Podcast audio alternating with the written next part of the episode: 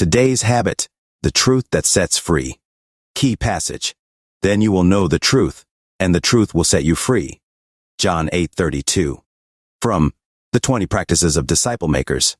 One of the world's favorite scriptures is this: You will know the truth, and the truth will set you free. John chapter 8 verse 32. What most people miss is the first part of that verse, which reads, If you abide in my word, you are my disciples. A beautiful part of discipling people is seeing them set free. God loves to remove blinders and break bondages. It is this Isaiah 61 calling over our lives to walk in the manner of Jesus. So how does this happen? By abiding in God's word.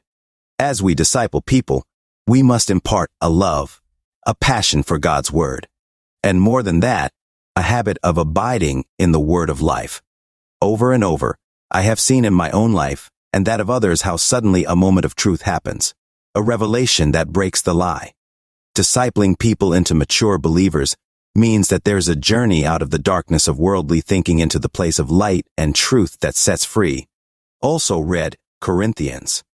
Practically, this can mean you set up regular times of reading and reflecting together on God's Word, or asking for regular feedback on what in God's Word has brought revelation. Listen for the freshness of abiding.